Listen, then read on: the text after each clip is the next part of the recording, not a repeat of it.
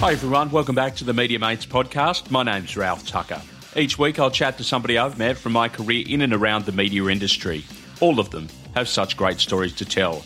I'm not Michael Parkinson or Andrew Denton, but I do enjoy chatting to interesting media people about where they've been, where they're headed next, and everything else in between. My guest today is Melissa Famia from KIIS 1065. Melissa has been in radio for over 15 years with Today FM, Nova Sydney and Melbourne, and now KIIS 1065. We chat about the moment she knew she wanted to be an announcer, what she loves most about the job, and her passion for health and fitness. Melissa is one of the brightest and most energetic people you'll ever meet, so I really hope you enjoy our chat. Hello, Melissa Famia. How are you? You got my surname right. You've pronounced it properly, Ralph. How good are you? Oh, I just listen. I'm a listener. you were good. No one ever gets that right. Five little letters. Um, anyway, I digress. I'm well, and it's good to see you out of the studio. I know. It's lovely to see you. Missy, where does Yeah. that come from? Missy, I've, well, my family and friends all call me Missy. Actually, so it's Melissa or Missy. So I've grown up with it. All my um, every everyone that's close to me calls me Missy. And in fact, years ago, when um, I was um, wanting to get on the radio, and I went to my program director, and I was like, "Well, you know, I want to go with Missy because I thought Melissa's quite generic. You know, Missy is what everyone calls me." And he's like, "No, you sound way too young. You know, we're going to go with Melissa." And then they cut it to Mel, and then it's gone back to Melissa and Mel. And I've never liked Mel.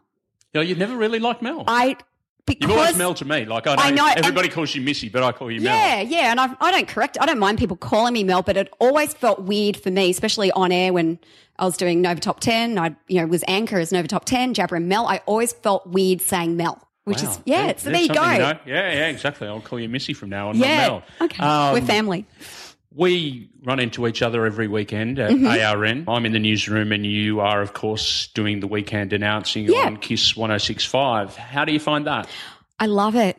I love it. I love um, the format. I love being able to come in and do what I, you know, something that's just I'm so passionate about every day.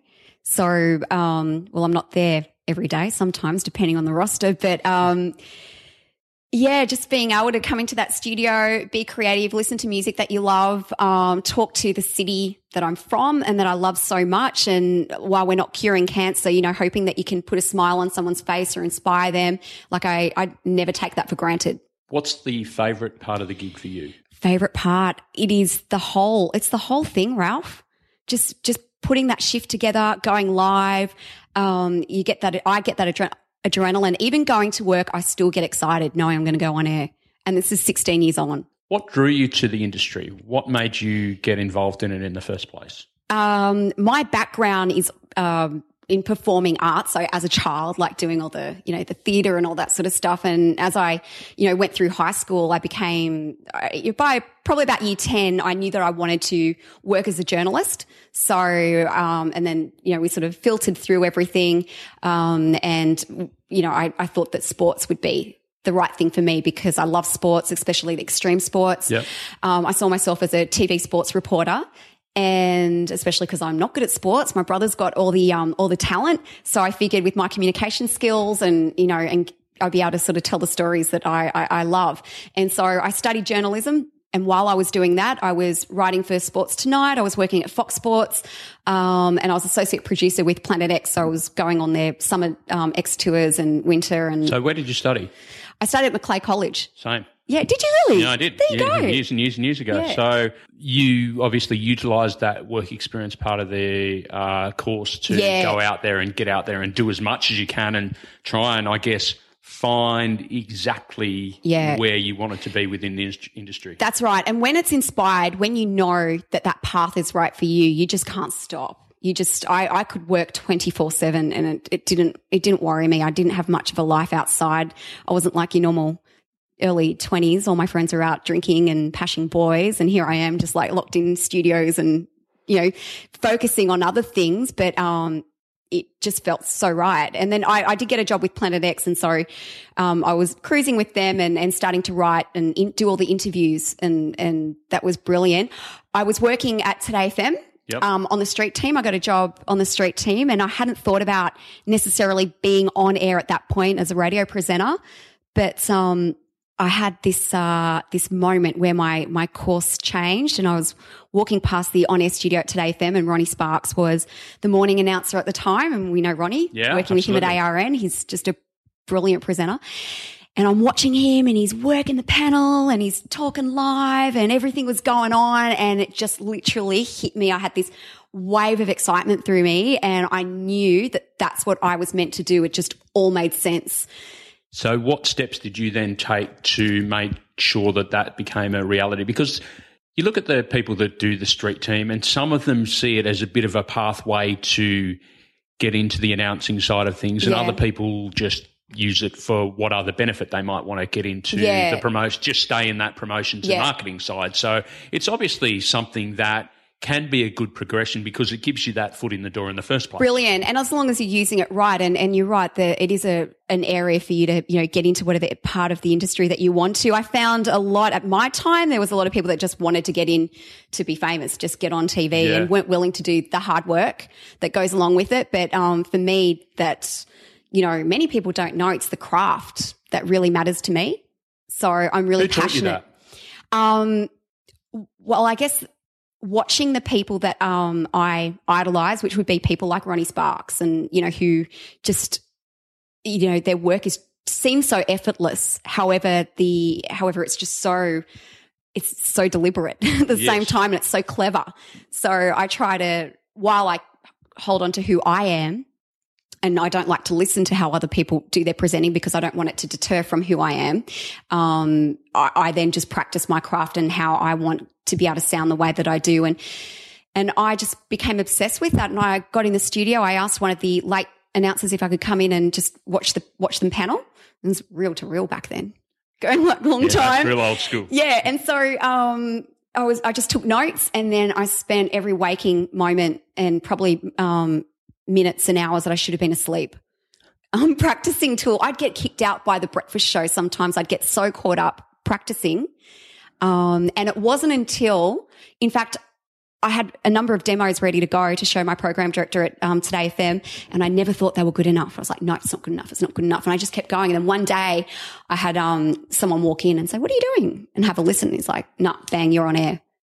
So I wa- actually wasted six months. I would go to walk to my program director's daughter showing my demo, and I thought I got scared away because I thought it wasn't good enough and I needed to keep practicing. Wow. That's a real lesson in for people that are looking to break in is that there's no substitute for putting in those flying hours behind the scenes, is there really? I don't think so. You know, I mean, I was brought up that you need to work hard, and if you work hard, you, your boss is going to notice. And and I don't know that that necessarily, you know, if I had to take it to the extreme that I did. Sometimes I see a lot of people come in with much ease mm. and still kind of get there, but I believe that that that helped me build really strong foundations. And 16 years on, I'm still here. I've never been out of work. I've worked across TV, radio, um, producing, presenting, and, and reaching and achieving all of my dreams. And I don't know that I would have got there had I not done, yeah, the groundwork. And so, where did that then lead you to? How did you get to that point where you got that shift that was yours that you coveted for all of those hours and hours and hours of practice that you put in? It didn't take long. And I, and I, you know, I, I do a lot of mentoring and I, I teach at afters and everything. And I don't mean that, you know, I- know a lot of people go and do the regional areas and I didn't have to go and do all that, but I did put the hours in, in Sydney. Um, and I think having to do that in Sydney meant that I had to raise the bar really high. But yeah, it was probably, I did 10 shifts at Today FM and then I got picked up by Nova and I got my first, um, daytime shift, work shift, um, Nova Melbourne.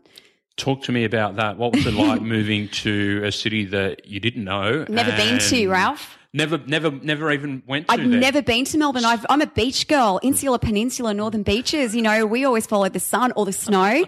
so yeah, I went to Melbourne and everyone's like, "Oh, you're gonna love it. It's awesome." And I'm thinking, "Yeah." And I'm like, "Well, I live near Manly, so where should I move to?" And they're like, "St Kilda. It's so much like Manly." I got the shock of my life. So That's, I'm sorry. That's not a beach. it's not. no. So I got down there in all my colours and um and then realised that I needed to sort of change the um the attire to all black. But no, it's not that bad. I, I learned a lot about um, fashion and class and a lot in Melbourne. I mean, Mel- Melbourne is a brilliant city. And to this day, for media and on air, it was it was the it was the best time for me, best learning ground, even though it was never home. Yeah. And I was there for three years. So I did afternoons. I then went to mornings. I was the only female on air on commercial radio um, at the time. So I had a lot of um, I had a lot of Talk to me about that because that's groundbreaking. Like that's that's exciting. The fact that someone was willing to give you that opportunity to be that person, and Yeah. you were able to slot in to that role. Yeah. Uh, and especially in those days, that would have been in the, I guess, the infancy of, of Nova. Um, as yeah, a, it as was. as a it just station. launched in Melbourne. It, I think it'd been around for um, maybe a year or so. Um, it was very early on in the in the early on in the piece.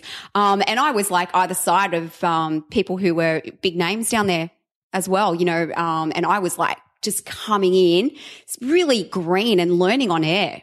So um, it was a brilliant opportunity, and I was very lucky, very fortunate to to get that. But I I never thought um, I never thought I was there. I always every shift, you know, just trying to better myself. Um, I'd be critical on myself and and and and and try to just try to raise the bar constantly. What was the feedback like being the only female presenter on air at the time? Yeah, I kind of in the beginning, um, it was hard because when the audience found out that I was from Sydney, I it wasn't received very well. Um, and it was way before Facebook, not way before, but before people could sort of get on your social platforms Yeah. and and start sort of hammering you, which it probably would have um, affected me more. Yeah. But you know, you know, I'd, I'd hear that you know if I'd say something wrong or if I pronounce something wrong, you'd just get hammered. And I was young, Yeah. and I would take it to heart. I'd get really upset because You, it sounds like from already what we've discussed, you are a really hard marker on yourself, and you very um, set high standards for yourself in terms of your professionalism. So Yeah.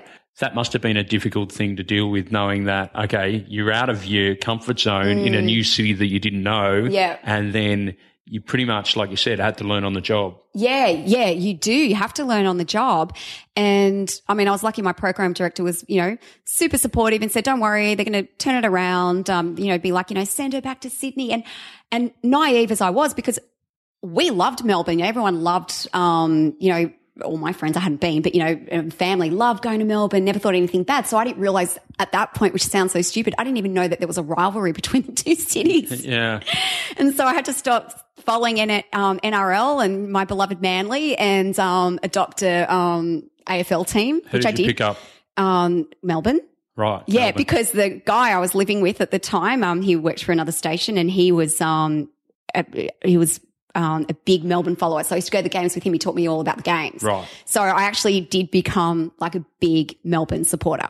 And how hard was that to get into originally? Because obviously Sydney is so diverse. People, you know, they'll, they'll either follow a football team or they, they won't. They'll, Yeah. Whereas Melbourne, it's like It's you a have religion. to, otherwise you're just considered some kind of freak alien type being. That's right. And I had no idea. And again, like learning on the job, but learning about the difference in, in cultures between Sydney and Melbourne. Huge.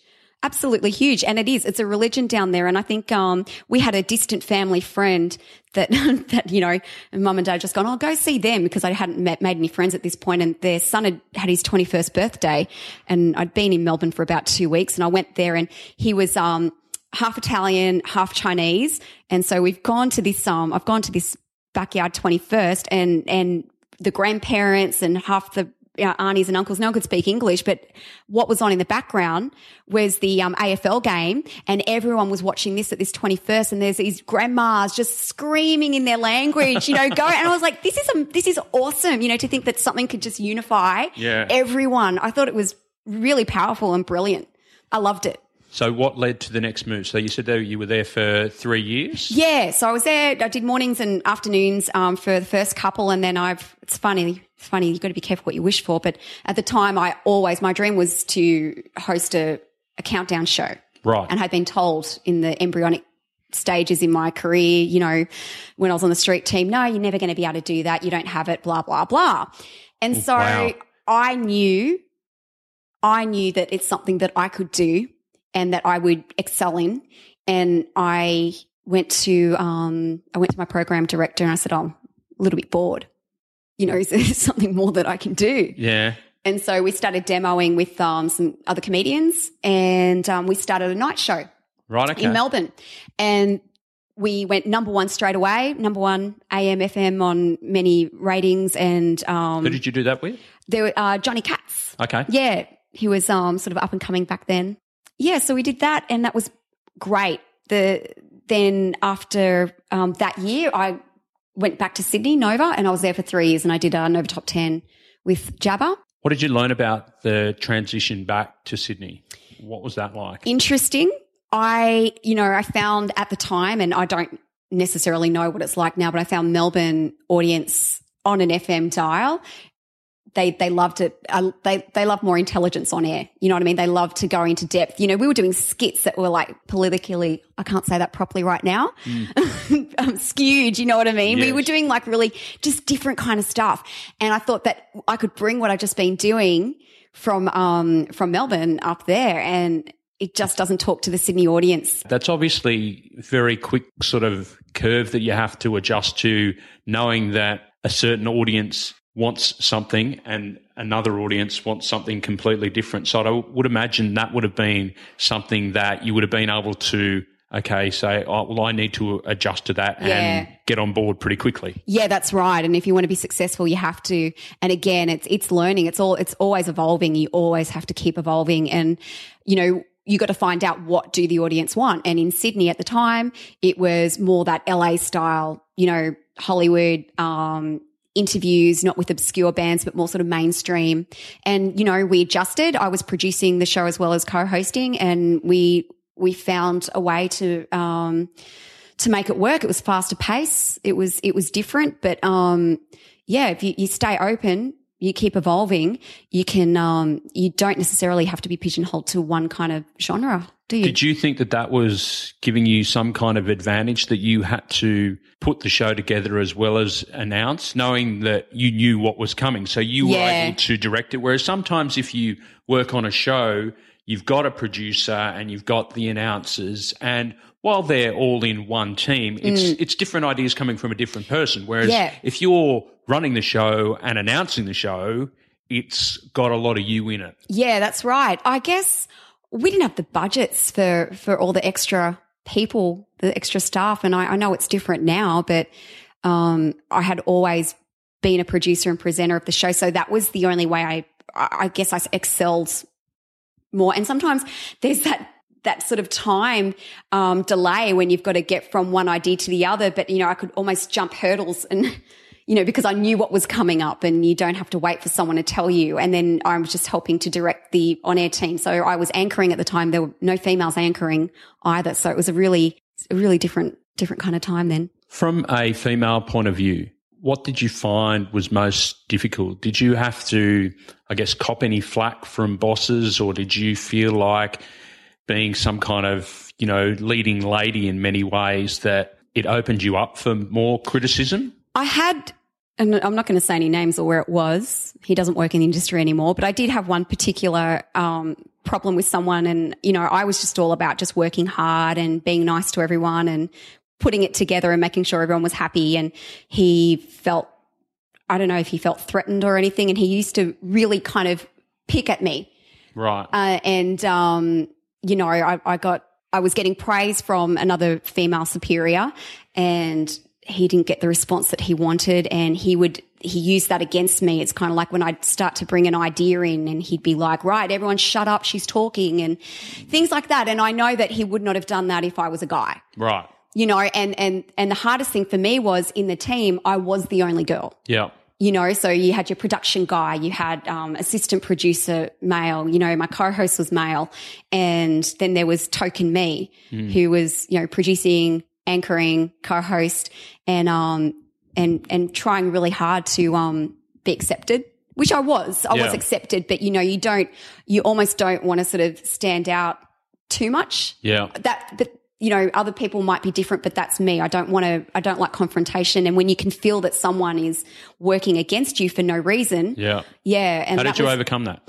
i was really really distraught and it made work uncomfortable for me when we had to have meetings and things. And I actually approached him and I said, look, can you, can you please stop doing this in front of my peers? Because, you know, we have to have a certain amount of respect. And he just sort of put his feet up on the desk, cross his arms and his legs and give me nothing. And, and I never did anything. I, I never went and spoke to anyone about it, but, um, he's no longer around. Don't know where he is.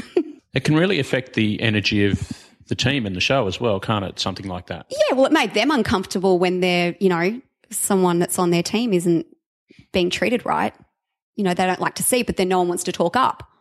Now, you mentioned there that you were interested in sport and doing a whole lot of things pre the announcing thing. Mm-hmm. I guess that kind of opened the door for you when you spent several seasons down in the snow be, yes. being a snow reporter. Yeah. Tell me about that. What, was that experience like? Yeah, it was my, the best, the highlight of my career. And while it wasn't sort of, um, you know, on a massive scale like some of the stuff that I've done, it definitely it brought all of my passions together, and it was something that I always wanted to do. And so after um, nine years straight in radio, I kind of was like, what am I going to do? You know, I'm about to turn 32 you know, do I reinvent here? Do I go back and find another, you know, job in radio? And I thought, no, there's still many, many, um, boxes I want to tick. And so I, um, I hit up, um, Perisher and, um, you know, sent my stuff down and I got the, the job down there as head reporter. I was, um, media supervisor as well. Yep. So I was doing all the ski reports for, um, the Today Show, Fox Sports, Fuel TV, Sky News, Weather Channel, daily on air live and it was just a rush. You know, reporting from the top of Australia, it's amazing. It seems as though it'd be something that would be a perfect fit for you. Is that how you felt, and is yeah. that why what it made it so comfortable and easy for I you? I walked straight to into it. Yeah. yeah, and that's not because I can do that. It was it was right. You know, when you have those in those inspired kind of thoughts, you got to run with them because sometimes they're calling out because it's your calling. And at that time, it absolutely was. And, and being able to learn because I'd never worked in regional, being part of a regional hub that was obviously broadcasting to, you know, national metro markets, um, it was good for me to learn how to work a small team. So you had the one camera guy, you had the one editor, you had another reporter, and that was it. And you guys were, you were all just pumping out so much uh, content daily. You were doing 12 hour days. Um, it was, you finished one, um, interview and then you're changing jackets for the next one. And then you're writing a million scripts like back to back. And, and then you, you're doing all the, um, the tourism stuff as well, all the writing. So what did that teach you about I guess, time management and also just being able to do things accurately and quickly in a short time frame because I'd imagine the deadlines would have been hectic. The deadlines were hectic, and I I think coming from um, working in live radio definitely helped. Like that was the that was the perfect training ground. So I kind of walked into being able to deal with deadlines easy because you know what it's like in radio—you've got three minutes on this song, you've got 30 seconds to edit that 10 minute interview and get it to air. So I dealt with that quite well.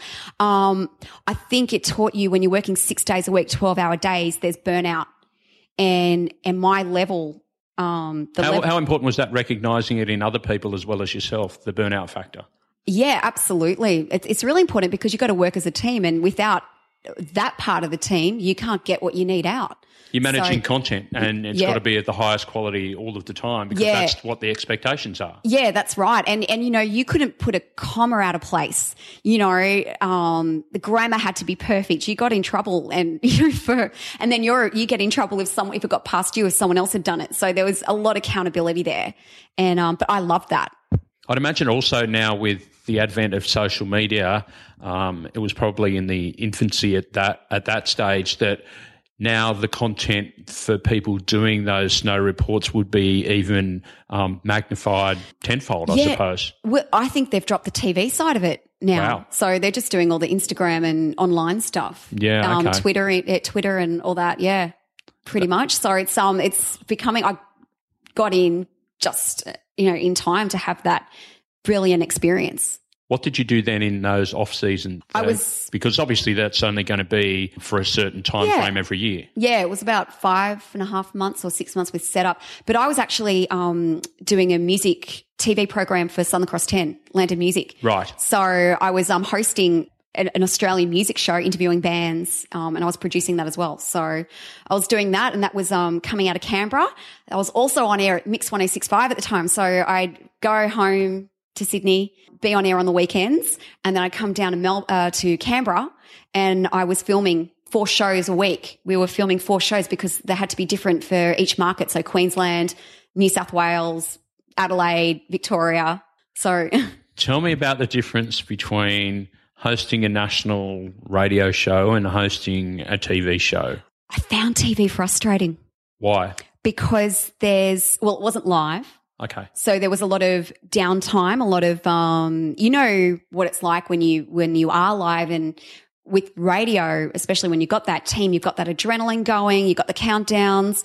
Um, you know, you need a sound effect. It's there. It's, there's so much going on. Doesn't, don't have to worry about how you look as well. No. Yeah, yeah, yeah. but then TV, which I loved doing Landed Music. It was brilliant, but it was slow. It was slow. And I never realized how slow it is to put together a TV show. Because you don't strike me as somebody that would sit idly by. You're like a, you're a bundle of energy. So to have that well, I guess it would be kind of like a pause button while yeah. the TV production would be coming together. Yeah. I'd imagine you'd be pacing the floors. Yeah, it's kind of like, why? And then, you know, we're breaking for lunch. I'm like, lunch? What? I've never heard of a lunch break. Are you serious? You don't get lunch breaks. Uh, um, I'm eating my dinner while I'm, you know, counting down the top 10 songs. But, um, so it was different, but I loved it and I, I loved all aspects of it. It was cool. And when you watch it back, it was great. But yeah, that's just a, an observation of mine that, you know, even though I, I love TV so much, the, Didn't the radio, that rush? Not as much as I get in radio. Is that something that you look back on now, but you're proud of actually doing because yeah. ultimately you can put it together and it becomes more of you being a complete media package and performer. So somebody comes to you and say, okay, well, she can do radio, but she's also very comfortable with TV. She can do communication side of things. She can do the producing thing. How important is it? And there's a lot of people in the industry that are of that mind that this is the job that they do and that's all they do. Whereas you kind of come from a different viewpoint and you're just like, well, I can actually do everything. So your employment prospects are always going to be at that higher level. Yeah, absolutely. And I encourage whenever I do any sort of mentoring or, or, teaching that you get as many skills behind you as possible because you don't know what's happening in the industry. Or, you know, when I lost my job, my show was number one four years straight. So it's not necessarily about your skill or what you're doing. It's, you know, it's personal preference or what, the direction that the station's going. So you need to be able to pay the bills, stay relevant and, yep. and that has helped me. But the other thing is too, I, I, I respect behind the scenes so much. It's, you know, I want to learn how to do that because I think it's an integral part of being great on air as well. So those skills that you're able to develop behind the scenes, do you think that they actually helped you on air as well? Yes.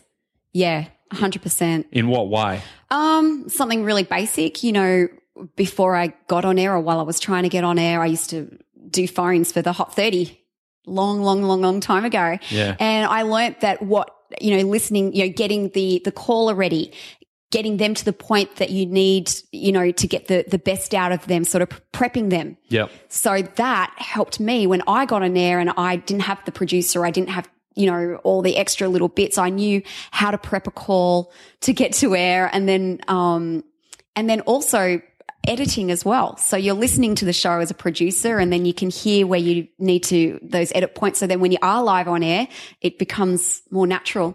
Take me behind the scenes. People that listen out there to the radio, mm-hmm. they don't necessarily know what goes on during those breaks where the songs are on or the ad breaks are on. Yeah. Take us to that. Explain a little bit about that because people that have no idea about radio just think you're there, you're standing there, and you play a song, and then you're just waiting for the next song to come along to sing it. So just take me through that. What because I've spent a bit of time with you in the studio, and it's it's crazy time in there. You're from the time you walk in that studio door to the time you leave, you're pretty much on the job all the time. Yeah, and you've made comments on Twitter, you know, when I'm running to the bathroom going, you've just set a new world record. And, and the reason is because sometimes you're holding on for two hours and you can't get a break because they put the women's toilets all the way down the ends. But, um, yeah, it is, it's, it's, it, once, once it's on, it's on. You're on like three, three and a half minute deadlines for each song. Um, You've got liners to get out. You've got credits to get out. You've got, um, there's a lot of information that you need to, um, you need to organize into these certain breaks.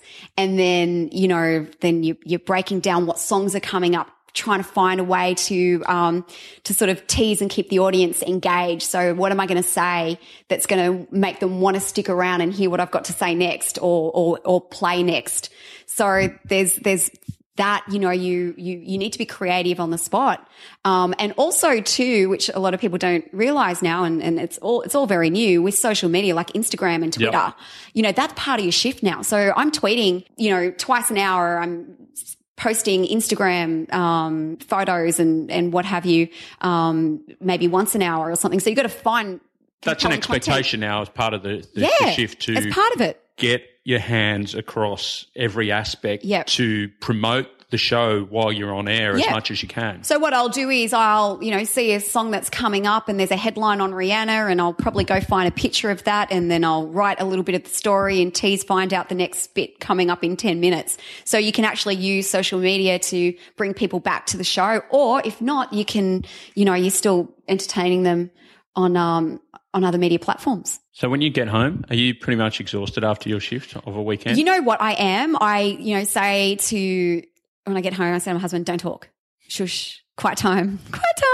And then all of a sudden I'm like this Jekyll and Hyde and like an hour later I'll come out, hi baby, how are you? but yeah, I can't. I'm like radio off while I'm driving home. But yeah, you know, you, you, you give everything and you know, you've got to have that balance, don't you? Now, tell me about teaching others. You mentioned that you do some work with AFTRS. Yeah, yeah. What's that like to sort of pass on your knowledge to people that are looking to break into the radio industry? It's great. I, in the very beginning, I didn't really have a mentor. Um. I didn't have, I didn't feel that I had found someone besides, you know, my program director at the time, but, you know, someone outside of there. You strike me as a self taught type of person anyway, like learn on the run, teach myself, listen to a few other people and make my own identity. Is that yeah. pretty much how you are? Yeah. And I, and I actually had a rule in the beginning and I never listened to another female. Not that there was many females around then, but I wouldn't listen to any females because I didn't want to, to sound like them. Yep. Um, and I found that a lot of people do that. You know, they'll listen to someone that they like and then they become them, which is really, it's unfortunate because they've probably got something more to offer that's more authentic from themselves. Well, you want so to sound like an individual, right? You want, you want to sound, sound different to yeah. everybody else because everyone has their own unique sound. Yeah, that's right. So, um, you know, I stress that to um, any of the you know the people that we're we're teaching, whether it be through AFTRS or I do you know talking at um, unis or whatever whatever I'm doing. So absolutely being authentic, teaching them to to find find someone and believing themselves as well. That's a big thing. Like I mentioned earlier about um, having you know someone tell me, "Oh, you're never going to be able to host a yeah. countdown show. You don't have that." And just because I was sort of being quiet in scenes and, and learning didn't mean that I didn't have what it takes to be competitive or to do the job. And so, so retaining that ambition is always yeah. got to be something that drives you. Yeah, be realistic though as well because you know there's a lot of people that that come through in, in the schools and and such that you know oh, I just want to be on air because everyone has this whole fame thing going on and I was never driven by fame and never it never interests me and so they they want the profile they want this they want that however you know their on air stuff probably isn't their strength. They got the right radio mind or TV mind or whatever, but they're probably going to be brilliant as a producer or a writer yep. or a music director, you know? So be realistic, you know, give something a go, but have a timeline and then find someone that you can trust that can help you um, to develop and then also let you know, like show you your strengths if they don't happen to be on air. You worked with the Kyle and Jackie O show last year, yep. doing the producing side of things. What was that like as an experience, just going on a show that's extremely well established and high rating and, mm-hmm. and, and well well known across the country? How do you go into something like that and, and sort of go behind the scenes and bring your own energy and ideas and try and work with the guys that are working on uh, that show behind the scenes? Well, it's a great team, and it was um, very welcoming for me and a brilliant experience. And funnily enough, you know, the executive producer now, Nick McClure and Kyle and Jack, 15 years ago, I was doing their firings for the Hot 30. So I've worked with them and Yeah. we, well, I, for me, I started the same time that their show started just before. So I've, um, you know, really witnessed the, um, how much the show has evolved. I've got the utmost respect for, for everyone that works on that show, including the hosts and for Nick. And so being able to, um, to, to work on it so many years later and, you know, I've been um, often helped them out and this year as well. Um, it's great. It's a well-oiled machine. Um, obviously it's an extremely high level and, you know, you're being challenged, which I love. So it's an absolute challenge for me to work there and make sure that my ideas can sort of, you know, cut it.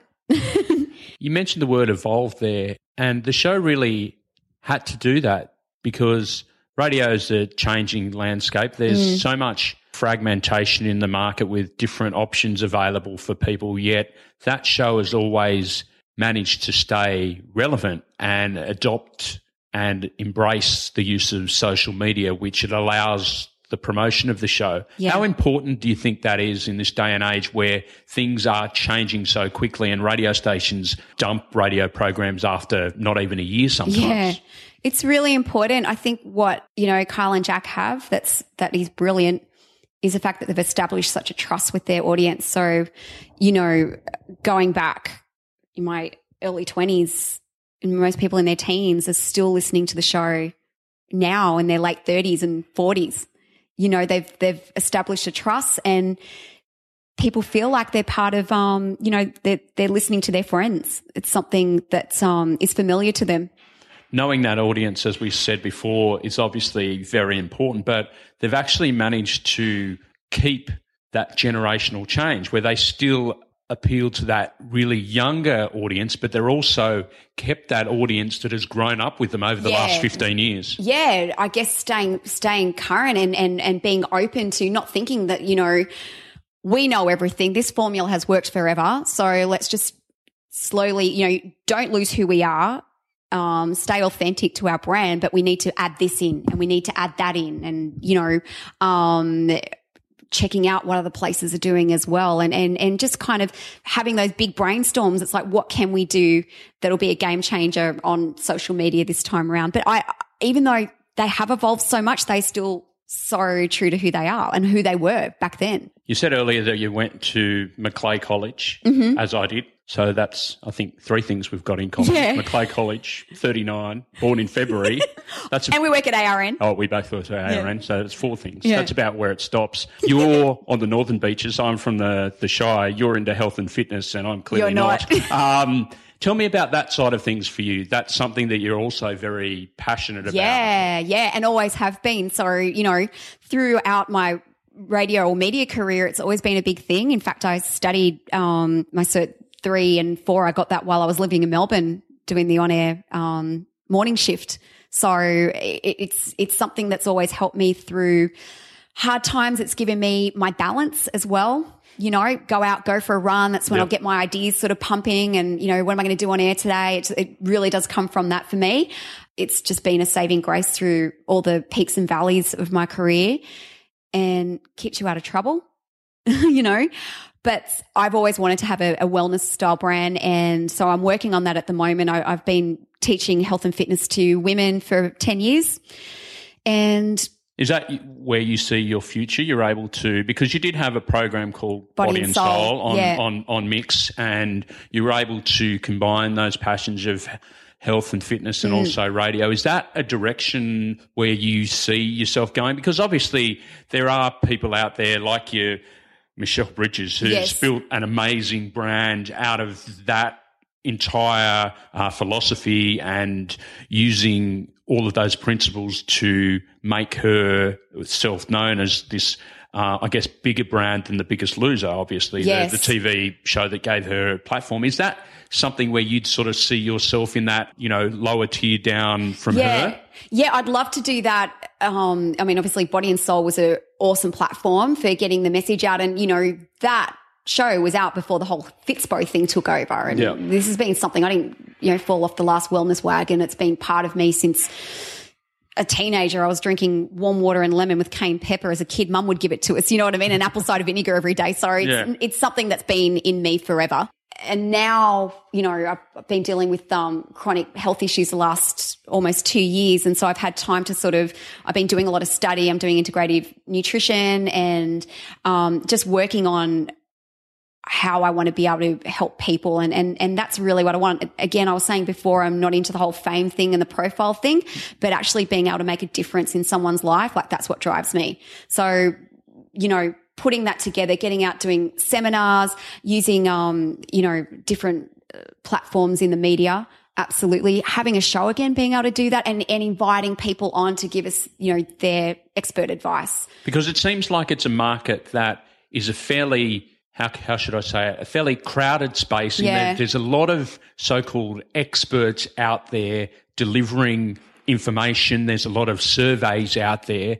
I kind of think to the general public, how do we separate the fact from the fiction and, and going deeper into that information so that, okay, we can get the relevant information that is right for each individual? Because there might be a whole lot of shonksters out there that people don't know about and are going to be uh, misinformed about. Yeah, well, there are. You're right, Ralph. And it's a totally saturated market. And, you know, social media is brilliant for inspiring people. And it's, and it's great to, you know, sort of think, oh, I want to jump on that and become healthy. Better that than nothing out there and people sort of staying possibly where they don't want to be.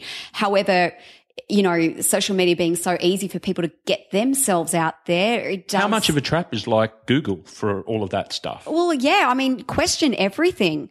I mean, even with dealing with my health issues last year and a half, you know, you get on there and you Google and experts that I'm seeing, they, I've had to go out and study and learn more because they don't necessarily know. They've, they've put me around the ringer. You know what I mean? And these are experts. So you got to be really careful. But Well, they, they getting, see, that's the other thing. It's just like, well, are they getting kickbacks from medicinal companies or herbal remedies or you don't know the agenda behind some of these so-called experts out there. So I imagine it would take a lot of work to actually, like I said, filter the good information from the bad. Yeah, you know, you just need to be you just need to be aware that there are, you know, the the, the people out there that don't necessarily know what they're doing. If you've got something serious going on with you, you go and address a, a doctor or someone very reputable, and don't be listening to the, you know, don't be watching what's going on on Instagram, the latest hashtag Fitspo kind of thing, because you know, while that person might have a clue or might be, you know, completely you know qualified in in that area you've got more of a chance of um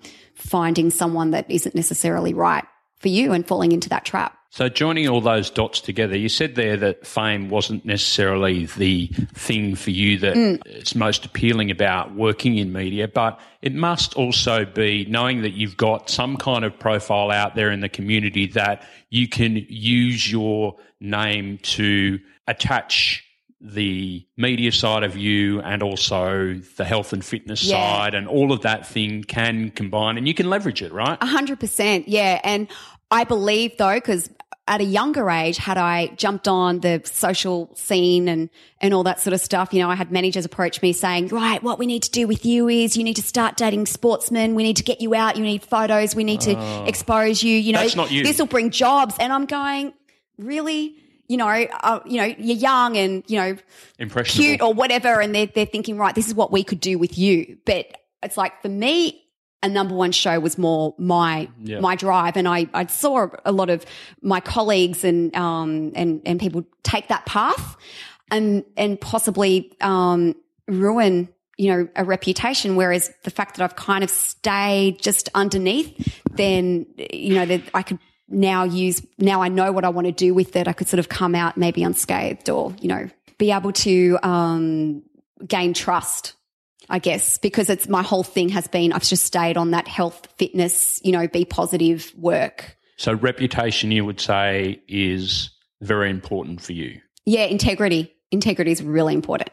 Would that be the number one thing that drives you or keeps you, I guess, grounded in, in many ways that Yeah. you're not prepared to compromise that side of your 100%. life? Yeah. No, never. I would never compromise that. And you've got a real responsibility being on air, having a microphone to your city, your town, whatever it is.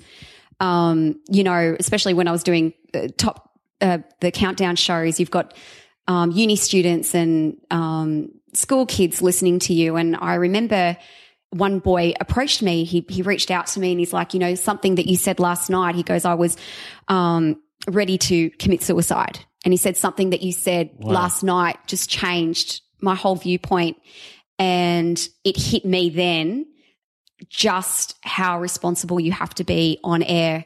And you know, I stayed in touch with him for um, a couple of years.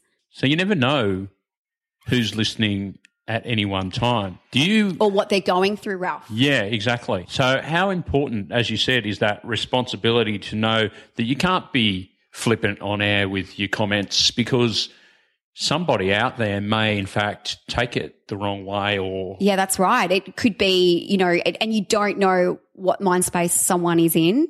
Um, and they could go one way or the other. The same thing would happen with Body and Soul. I had a, a guy call me. I happened to be live on air after Body and Soul program um, went to air around the country, and a call came through, and I just answered it. And he's like, "Oh, uh, is that you, Melissa?" I was like, "Yeah." He goes, "Oh, um, you know, we'd put something to air about um, depression." That uh, for for males, what they're going through, Yep. and he said the same thing. He goes, "I've I've been going through that, you know, and you know, I'm just going to reach out and you know, beyond blue, blah blah blah. Thank you so much." And you know, you really could make a difference to one person's life to more. And and I do go in on air thinking that all the time. You can't take it for granted. How important for your career has been able to evolve and adjust and be uh, adaptable in many situations so that, okay, started off with the whole street team, then it was announcing, then it was like off to the snow to do this. And now it's, we're talking about, you know, developing your brand in a, a health and fitness area. Always being able to identify opportunities is something that you've got to keep doing if you want to stay in this business. How important is that for you? Yeah, really important. Um, I want to stay in the business because I love it. It's the creative outlet. It's the heartbeat. You know, I feel like if I couldn't jump on air and put a show together, it's, I'd make me want to cry. You know, you, I want to be doing it for Yeah. a long time to come. But, um, the evolution with me, I guess it's all things that I've wanted to do from the very beginning.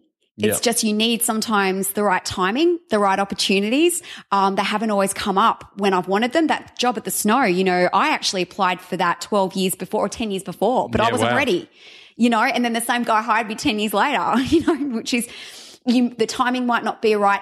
But you know, if I could give anyone any advice is just to always be as prepared as you can be. Obviously experience you can only get from having the experience, but you can be prepared. So you do your research, do your, um, learn the craft, speak to people.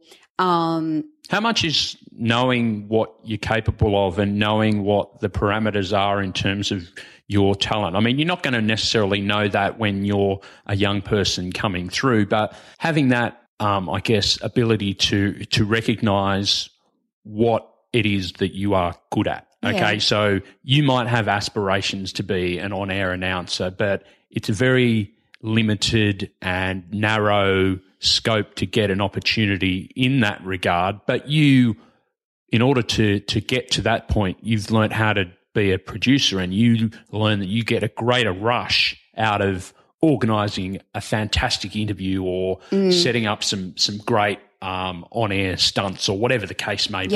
How important is it knowing what your limitations are in terms of talent? Yeah, it's a hard one because, you know, we're all about, oh, believe in yourself and keep practicing and strive hard.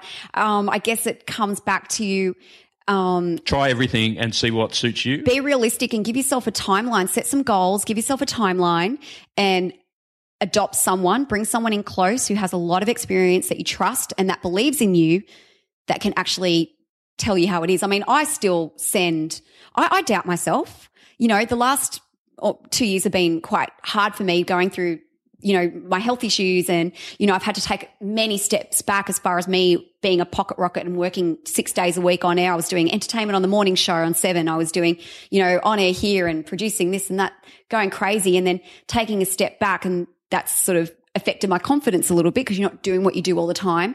So I constantly send, you know, every couple of months I'll send an air check to someone that I, um, you know, I really, really trust and say, Hey, am I still on the right path?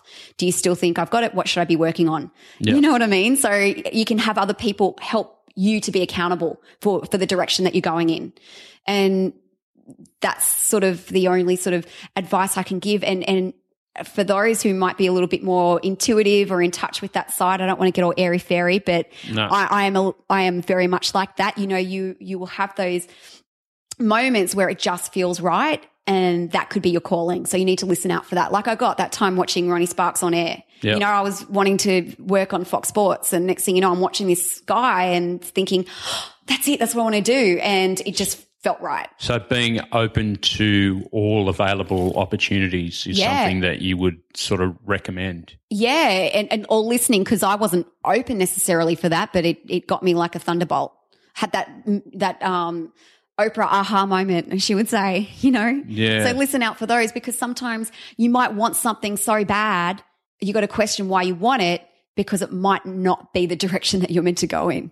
We spoke about a little bit, touched on what you sort of see in your your your future with combining all of your great loves together. Mm-hmm. Is that the direction that you're looking to reinvent yourself in the next chapter of your- Yeah, your, life? yeah, and I'm currently doing that as far as getting study. Probably picked up. I don't like to just jump into something and not have a clue, and you know, I want people to take me seriously and be able to trust me. And so I've been, you know, a fitness and health coach for ten years.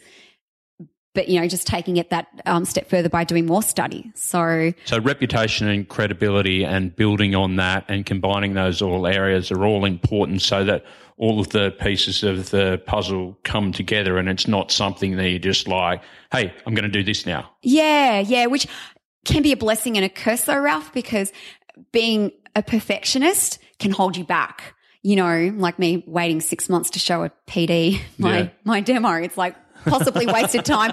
You're only get, you're going to be green anyway. But um, yeah. So I mean, that's something that I'm personally working on.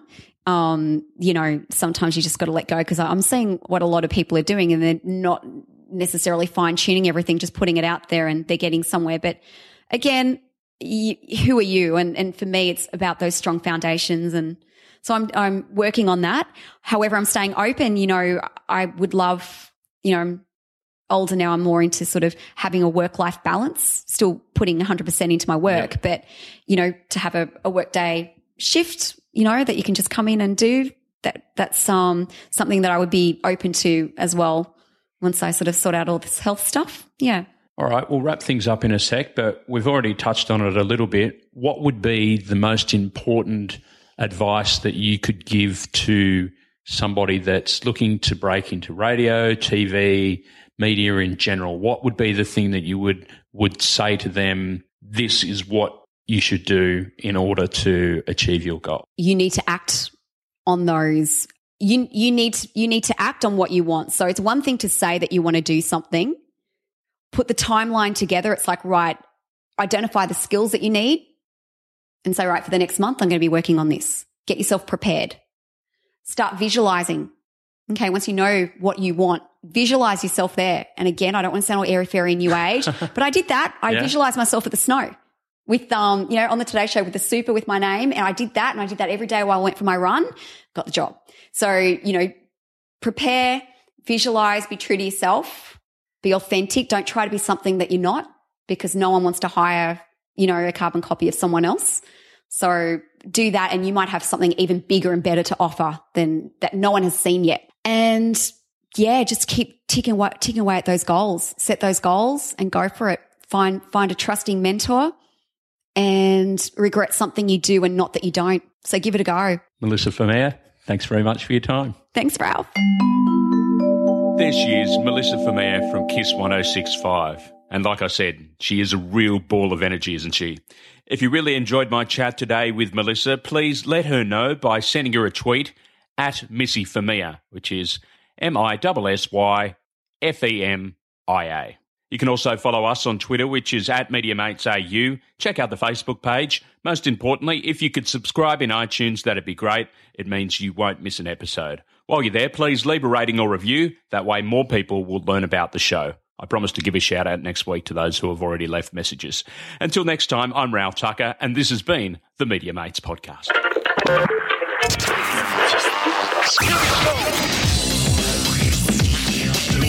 Mates Podcast. Podcast.